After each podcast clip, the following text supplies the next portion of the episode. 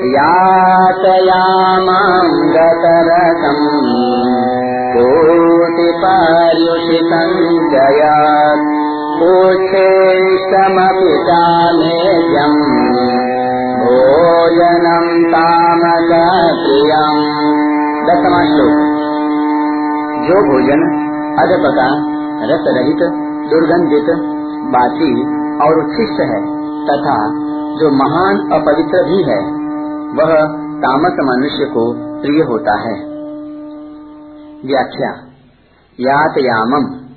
पकने के लिए जिनको पूरा समय प्राप्त नहीं हुआ है, ऐसे अध पके या उचित समय से ज़्यादा पके हुए, अथवा जिनका समय बीत गया है, ऐसे बिना ऋतु के पैदा किए हुए एवं ऋतु चली जाने पर फ्रिज आदि की सहायता से रखे हुए साग, फल आदि भोजन के पदार्थ।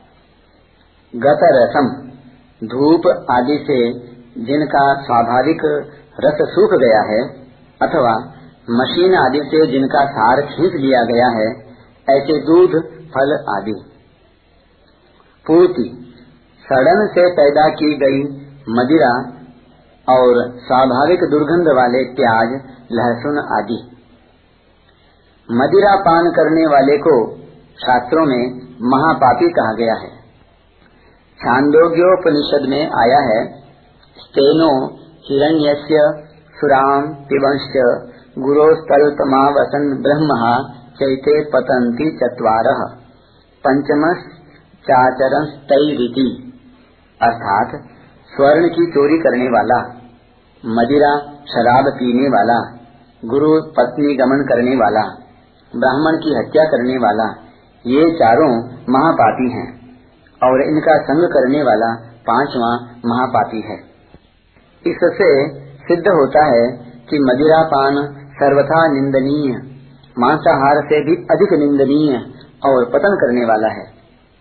गंगा जी सबको शुद्ध करने वाली है।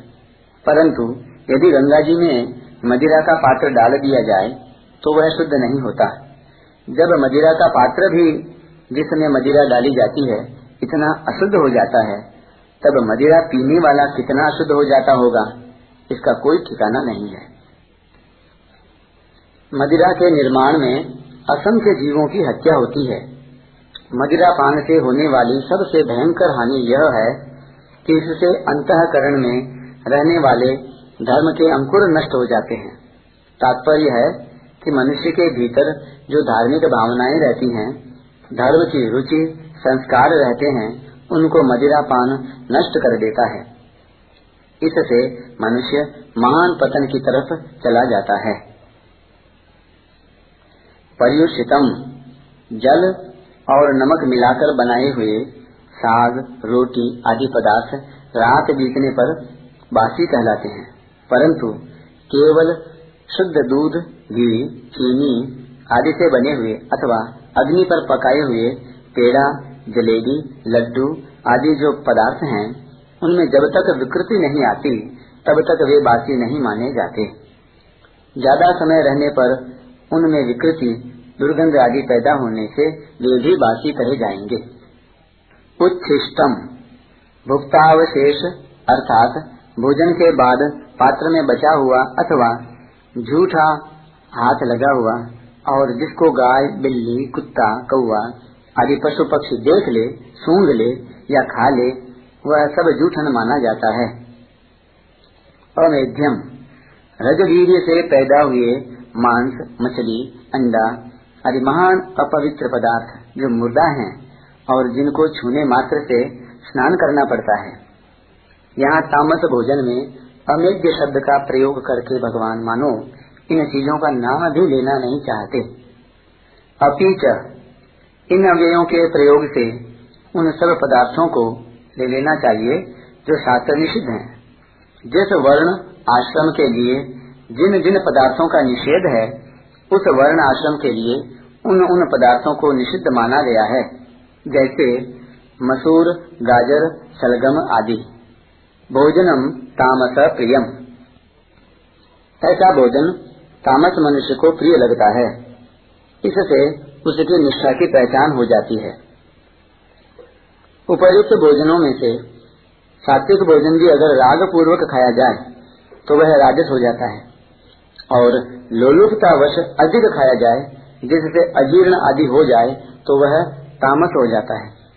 ऐसे ही भिक्षुक की विधि से प्राप्त भिक्षा आदि में रूखा, सूखा, तीखा और बासी भोजन प्राप्त हो जाए, जो कि राजस तामस है, पर वह उसको भगवान के भोग लगाकर भगवान नाम लेते हुए स्वल्प मात्रा में खाए तो वह भोजन भी भाव और त्याग की दृष्टि से सात्विक हो जाता है। स्वल्प मात्रा में खाने का तात्पर्य यह है कि भोजन करने के बाद पेट याद में आए, क्योंकि पेट दो कारणों से याद आता है, अधिक खाने पर और बहुत कम खाने पर। प्रकरण संबंधी विशेष बात। चार श्लोकों के इस प्रकरण में तीन तरह के सात्विक, राजस और तामस आहार का वर्णन दिखता है, परंतु वास्तव में यहाँ आहार का प्रसंग नहीं है। प्रत्युत आहारी की रुचि का प्रसंग है।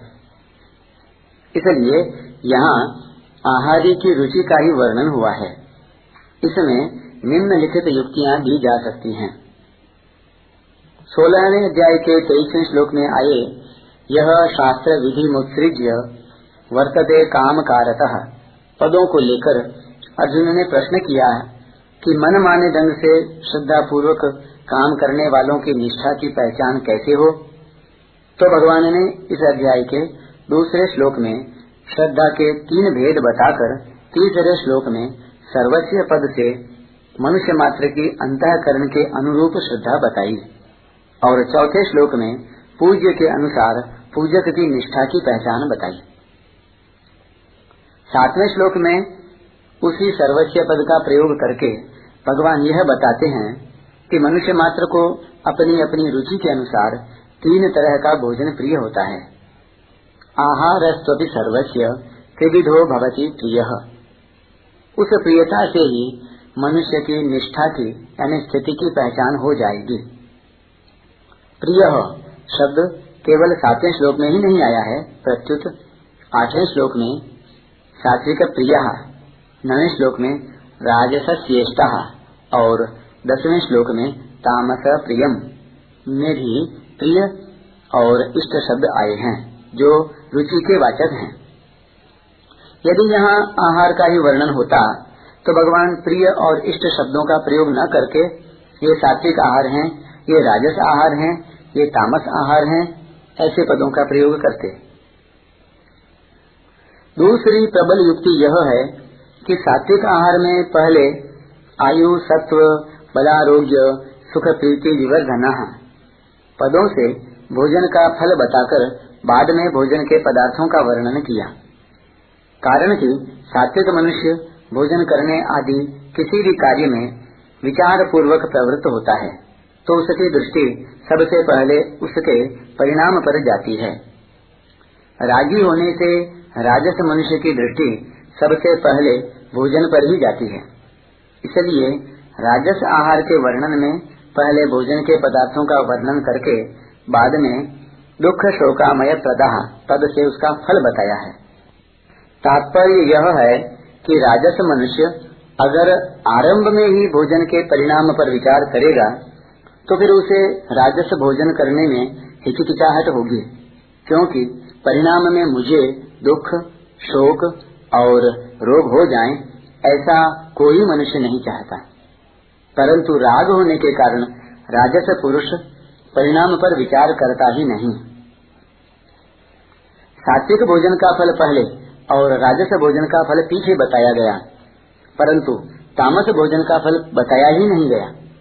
कारण कि मूढ़ता होने के कारण तामस मनुष्य भोजन और उसके परिणाम पर विचार करता ही नहीं। भोजन न्याय युक्त है या नहीं? उसमें हमारा अधिकार है या नहीं? शास्त्रों की आज्ञा है या नहीं? और परिणाम में हमारे मन बुद्धि के बल को बढ़ाने में हेतु है या नहीं? इन बातों का कुछ भी विचार न करके तामस मनुष्य पशु की तरह खाने में प्रवृत्त होते हैं। तात्पर्य है कि सात्विक भोजन करने वाला तो दैवी संपत्ति वाला होता है और राजस तथा तामस भोजन करने वाला आसुरी संपत्ति वाला होता है। यदि भगवान को यहाँ आहार का ही वर्णन करना होता तो वे आहार की विधि का और उसके लिए कर्मों की शुद्धि अशुद्धि का वर्णन करते। जैसे शुद्ध कमाई के पैसों से अनाज आदि पवित्र खाद्य पदार्थ खरीदे जाएँ, रसोई में चौका देकर और स्वच्छ वस्त्र पहनकर पवित्रता पूर्वक भोजन बनाया जाए भोजन को भगवान के अर्पण किया जाए और भगवान का चिंतन तथा उनके नाम का जप करते हुए प्रसाद बुद्धि से भोजन ग्रहण किया जाए, ऐसा भोजन सात्विक होता है स्वार्थ और अभिमान की मुख्यता को लेकर सत्य असत्य का कोई विचार न करते हुए पैसे कमाए जाएँ। स्वाद शरीर की पुष्टि, भोग भोगने की सामर्थ्य बढ़ाने आदि का उद्देश्य रखकर भोजन के पदार्थ खरीदे जाएँ। जीवा को स्वादिष्ट लगे और दिखने में भी सुंदर दिखे, इस दृष्टि से, इस रीति से उनको बनाया जाए और आसक्ति पूर्वक खाया जाए ऐसा भोजन राजस होता है झूठ, कपट, चोरी, डकैती, धोखेबाजी आदि किसी तरह से पैसे कमाए जाएँ। अशुद्धि शुद्धि का कुछ भी विचार न करके मांस, अंडे आदि पदार्थ खरीदे जाएँ। विधि विधान का कोई ख्याल न करके भोजन बनाया जाए और बिना हाथ पैर धोए एवं चप्पल जूती पहन कर ही अशुद्ध वायुमंडल में उसे खाया जाए, ऐसा भोजन तामस होता है परंतु भगवान ने यहाँ केवल सात्विक, राजस और तामस पुरुषों को प्रिय लगने वाले खाद्य पदार्थों का वर्णन किया है, जिससे उनकी रुचि की पहचान हो जाए। इसके सिवाय गीता में जहाँ जहाँ आहार की बात आई है वहाँ वहाँ आहारी का ही वर्णन हुआ है। जैसे चौथे अध्याय के तीसवें श्लोक में नियता हारा पद में नियमित आहार करने वाले का।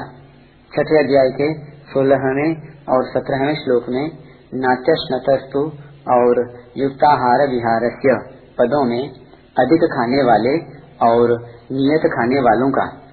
नवे अध्याय के सत्ताईसवें श्लोक में यदशनासी पद में भोजन के पदार्थ को भगवान के अर्पण करने वाले का और अठारहवें अध्याय के बावनवें श्लोक में लघुवासी पद में अल्प भोजन करने वालों का वर्णन हुआ है।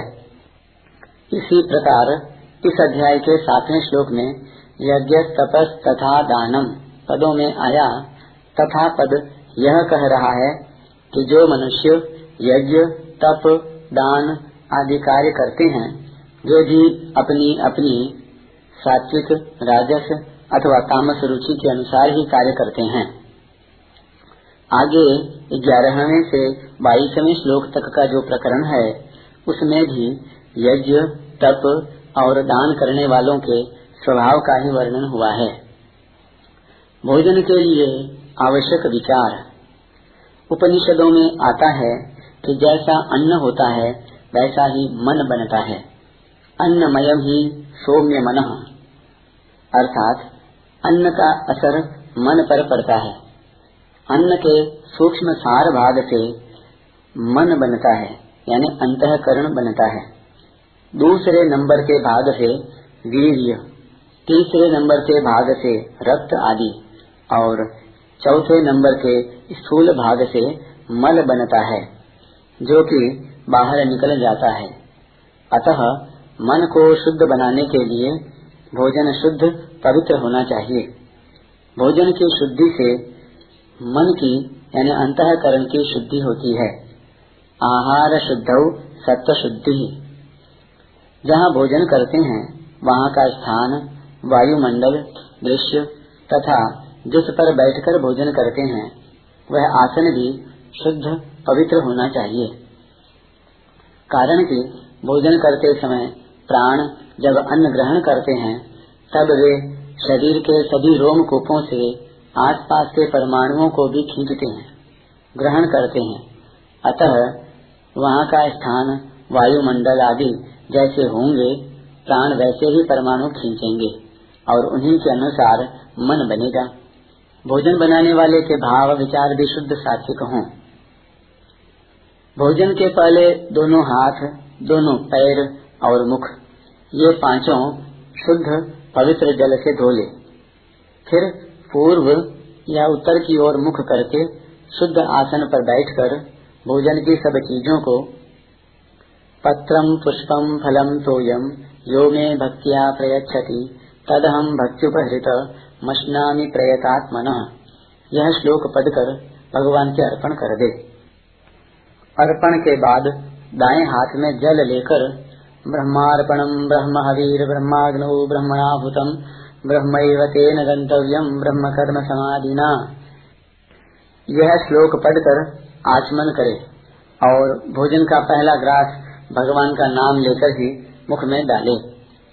प्रत्येक ग्रास को चबाते समय, हरे राम हरे राम राम राम, हरे हरे हरे कृष्ण हरे कृष्ण कृष्ण कृष्ण, हरे हरे। इस मंत्र को मन से दो बार पढ़ते हुए या अपने इष्ट का नाम लेते हुए ग्रास को चबाए और निगले। इस मंत्र में कुल सोलह नाम है। और दो बार मंत्र पढ़ने से बत्तीस नाम हो जाते हैं। हमारे मुख में भी बत्तीस ही दांत हैं। अतः मंत्र के प्रत्येक नाम के साथ बत्तीस बार चबाने से वह भोजन सुपाच्य और आरोग्यदायक होता है, एवं थोड़े अन्न से ही तृप्ति हो जाती है, तथा उसका रस भी अच्छा बनता है और इसके साथ ही भोजन भी भजन बन जाता है। भोजन करते समय ग्रास ग्रास में भगवान नाम जप करते रहने से अन्न दोष भी दूर हो जाता है। कवले कवले कुर्वन राम नामानुकीर्तनम यह कश्चित पुरुषो स्नाति, सो अन्न दोषेर न लिप्यते। जो लोग ईर्ष्या, भय और क्रोध से युक्त हैं तथा लोभी हैं और रोग तथा दीनता से पीड़ित और द्वेष युक्त हैं, वे जिस भोजन को करते हैं वह अच्छी तरह पचता नहीं, अर्थात उससे अजीर्ण हो जाता है। भाव प्रकाश दिनचर्या प्रकरण में आता है, ईर्ष्या भय क्रोध समन्वितेन, लुब्धेन रुग्धेन निपीडितेन विद्वेष युक्तेन च सेव्यमान मन्नम न सम्यक परिपाकमेति। इसलिए मनुष्य को चाहिए कि वह भोजन करते समय मन को शांत तथा प्रसन्न रखे। मन में काम, क्रोध, लोभ, मोह आदि दोषों की वृत्तियों को न आने दे। यदि कभी आ जाए तो उस समय भोजन न करे, क्योंकि वृत्तियों का असर भोजन पर पड़ता है और उसी के अनुसार अंतकरण बनता है। ऐसा भी सुनने में आया है कि फौजी लोग जब गाय को दुहते हैं, तब दुहने से पहले बछड़ा छोड़ते हैं और उस बछड़े के पीछे कुत्ता छोड़ते हैं। अपने बछड़े के पीछे कुत्ते को देखकर जब गाय गुस्से में आ जाती है, तब बछड़े को लाकर बाँध देते हैं और फिर गाय को दुहते हैं। वह दूध फौजियों को पिलाते हैं, जिससे वे लोग खुंखार बनते हैं। ऐसे ही दूध का भी असर प्राणियों पर पड़ता है। एक बार किसी ने परीक्षा के लिए कुछ घोड़ों को, भैंस का दूध और कुछ घोड़ों को गाय का दूध पिलाकर उन्हें तैयार किया। एक दिन सभी घोड़े कहीं जा रहे थे। रास्ते में नदी का जल था। भैंस का दूध पीने वाले घोड़े उस जल में बैठ गए और गाय का दूध पीने वाले घोड़े उस जल को पार कर गए। इसी प्रकार बैल और भैंसे का परस्पर युद्ध कराया जाए तो भैंसा बैल को मार देगा। परंतु यदि दोनों को गाड़ी में जोता जाए तो भैंसा धूप में जीभ निकाल देगा। बल्कि बैल धूप में भी चलता रहेगा।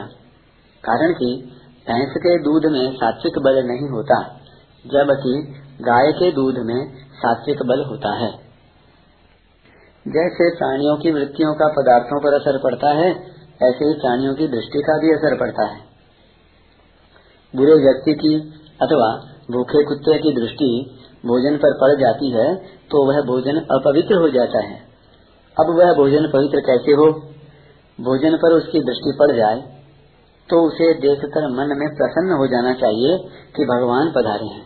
अतः उसको सबसे पहले थोड़ा अन्न देकर भोजन करा दे उसको देने के बाद बचे हुए शुद्ध अन्न को स्वयं ग्रहण करे तो दृष्टि दोष मिट जाने से वह अन्न पवित्र हो जाता है।